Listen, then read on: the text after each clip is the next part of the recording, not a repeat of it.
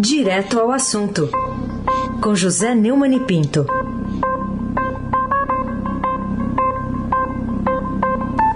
Oi, Neumani, bom dia.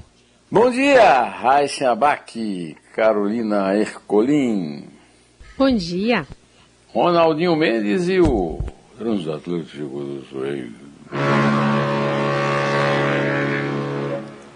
Lá esgotado, Moacir Biasi, Clã Bonfim, Manuel Alice Isadora. Bom dia, melhor ouvinte, ouvinte da Rádio Eldorado, 107,3 FM, Raíssen Abaqui, o craque, o tríplice coroado. Bom, Leomani, tivemos três plataformas, o Facebook, o Instagram e ontem a novidade foi o YouTube, que removeram aquela live, live de quinta do presidente com aquela mentira sobre vacina, associando vacina da Covid com casos de AIDS. O que, que você espera agora com de efeito prático dessas providências? É, primeiro o Facebook e o Instagram, agora o YouTube, é, os três, as três redes sociais removeram a plataforma a mais recente transmissão ao vivo nas redes sociais do presidente Jair Bolsonaro. Isso é uma vergonha, né? Removemos um vídeo de canal do Jair Bolsonaro por violar nossas diretrizes de desinformação médica sobre a Covid-19, ao alegar que as vacinas não reduzem o risco de contrair a doença e que causam outras doenças infecciosas, disse a rede, o Facebook em nota. Né?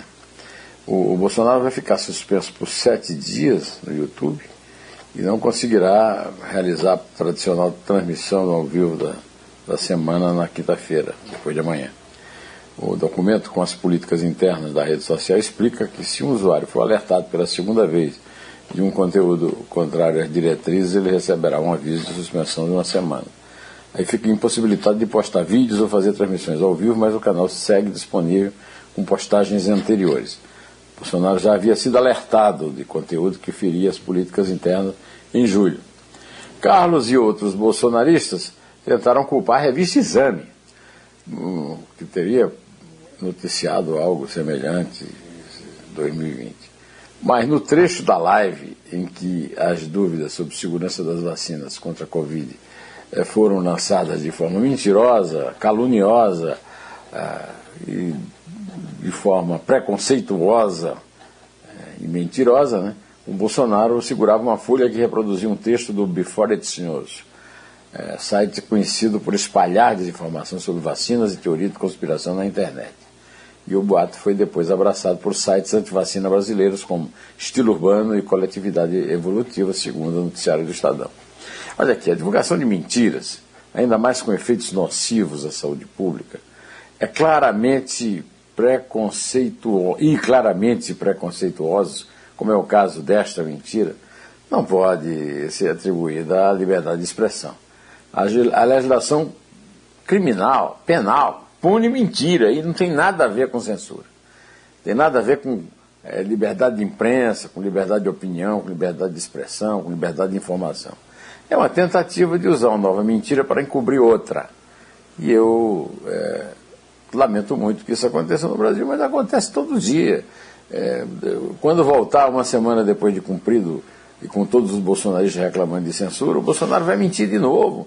O, não adianta ficar se suspendendo uma semana, reclamar de censura. O, o, o, presidente da República não pode mentir, é como disse o Merval Pereira na, na sua coluna do Globo hoje. Isso é, é, a coisa mais grave que já aconteceu. Né? Envolve é, uma doença muito grave, que é a AIDS, e outra também gravíssima, que é a Covid. Então a única coisa que eu posso dizer é pelo amor de Deus, né? já que ele fala tanto em Deus. Carolina, Ercolim, Tintim por Tintim. Bom, e a CPI das fake news vai manter o foco de desgaste de Bolsonaro no Congresso, pelo menos essa é a manchete do Estadão de hoje. Você acha até que ponto que essa, essa, essa comissão agora sobre as mentiras nas redes pode substituir o papel desempenhado pela Covid do Senado, né, pela, pela CPI do Senado no combate político ao presidente? É, com o fim da Comissão Parlamentar de Inquérito da Covid no Senado, né, é, espera-se um novo foco de desgaste para o Palácio Planalto ah, no início de 22, com a retomada das atividades da Comissão Parlamentar Mista, das fake news, pretende aproveitar o material levantado em seis meses de trabalho da CPI da Covid. É muito difícil ver a CPI das fake news, até pelo próprio título, né? é, consiga algo tão positivo, quer dizer, tão forte contra tudo que de mal o Bolsonaro tem feito é, no seu desgoverno. É, eu acho que o uso indiscriminado dessa expressão inglesa, fake news, é uma tática suja para encobrir os crimes de mentira e de preconceito em relação à AIDS, em relação à Covid, em relação aos velhos, é, em relação a, a, a, tudo que seja diferente né, por essa direita estúpida. É similar ao mesmo uso do diminutivo rachadinha para encobrir o peculato e a extorsão. Raíssen Abac, o tríplice coroado. O Neumann, agora é, queria que você falasse também de um artigo que você publicou hoje no Estadão e que trata exatamente da CPI, mas também traçando um paralelo com a lavoura. O título A CPI é Lavoura Salvam o Brasil. O que, que você pode compartilhar com o nosso ouvinte? O título é meio uma brincadeira com a salvação da lavoura, né? que, é. que é uma expressão bem típica da língua portuguesa. Né? E no meu, no meu, na minha linha fina, eu digo que o agronegócio evita a hecatombe econômica na pandemia, embora não mate a fome do povo. E a CPI da Covid no Senado susta o avanço da mão peluda e armada de Bolsonaro tentando assaltar o erário e a democracia. E na conclusão, eu me refiro a uma entrevista que eu fiz, no, que está no blog do Neumann, no Estadão, né, com o Renan Calheiros, que é o, o, um, dos, um dos membros do chamado trio, né, do, do G7, né, e, e, do trio, né, comandante, que é o Omar Aziz, presidente, o, o é, Rodrigues, é, vice, e o, e o Renan Calheiros, relator. Eu escrevi que, na referida entrevista, o senador Alagoano não se furtou em falar com orgulho do trabalho da equipe que resultou em seu relatório. Segundo ele, nunca uma comissão parlamentar de inquérito teve o apoio que esta teve da sociedade e isso precisa ser dito, repetido e comemorado. De fato, as previsões de que tudo acabaria em pizza desabaram ante a gravidade dos crimes revelados. Se o Procurador-Geral da República, Augusto Aras, não despachar a favor da continuação das investigações, seja para adular quem o nomeou, seja para eh, deste conseguir uma futura indicação ao Supremo Tribunal Federal, vai interferir negativamente na própria biografia e não na do relator. Além dos aplausos do plenário da CPI, dos índices de apoio nas pesquisas, da audiência das sessões noticiadas e da repercussão no exterior, ressoa a constatação de que nem todos se acovardaram. Ainda há quem desmascare mentiras, como essa contada por Bolsonaro na infame live no Palácio na quinta-feira 21 é, de outubro, de um falso aumento de incidência de AIDS em vacinados anti-Covid no Reino Unido. Isso aí. Carolina Ercolim. Tintim por tintim. É... Bom, Neumann, eu ainda queria falar contigo sobre outro assunto, e, e dentre os assuntos aqui que a gente tem pulando no noticiário, tem, por exemplo, a, o nível de CO2 batendo recorde e parte da Amazônia emitindo né, esse CO2, é, portanto, mudando um, um histórico de, de captação né, desses é, gases de efeito estufa pela floresta amazônica. Isso acontecendo aqui, esse relatório da agência da ONU batendo a nossa porta, é, com, as, com, com, a COP chegando, né, fim de semana, tá aí essas discussões que vão é, acabar levando ao noticiário o reforço da, da importância de a gente combater as mudanças climáticas. É, em que essa análise pode alterar o humor do resto do mundo em relação à já criticada gestão brasileira na preservação da nossa floresta aqui tropical? É, o humor do resto do mundo já é muito ruim, né? Ninguém elogia, né? O... E agora com a Agência das Nações Unidas prevendo é, isso, é, que a concentração de dióxido de carbono, é, principal gás responsável pelo efeito de estufa, atingiu um novo recorde, vai ficar com 413 partes por milhão em 2020, é, conforme alertou a Organização Meteorológica Mundial, um aumento de 0,6% diante de 2019. A Agência das Nações Unidas prevê também que, ao fim de 2021, os níveis de CO2 na atmosfera devem superar o recorde de 2020. A OMM estima que as medições é, no meio do ano, em observatórios como o de Tenerife, Espanha e Havaí, podem indicar concentrações de até 419 ppm.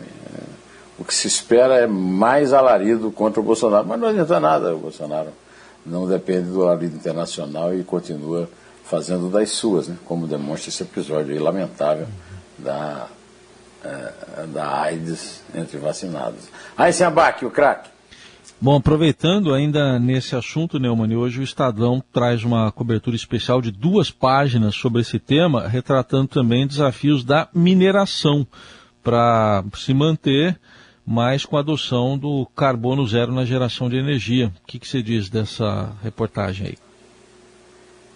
É, é, tem um, a reportagem se refere a um relatório do OCDE que aponta que o aumento dos, dos danos vai ser maior principalmente na exploração de cobre, zinco, chumbo e níquel. Né? O cobre e o níquel são essenciais para a transformação energética. Os dois metais são também os que apresentam maior impacto ambiental por quilo de produção entre os sete analisados pela OCDE, cobre, níquel, zinco, chumbo, ferro, alumínio e manganês.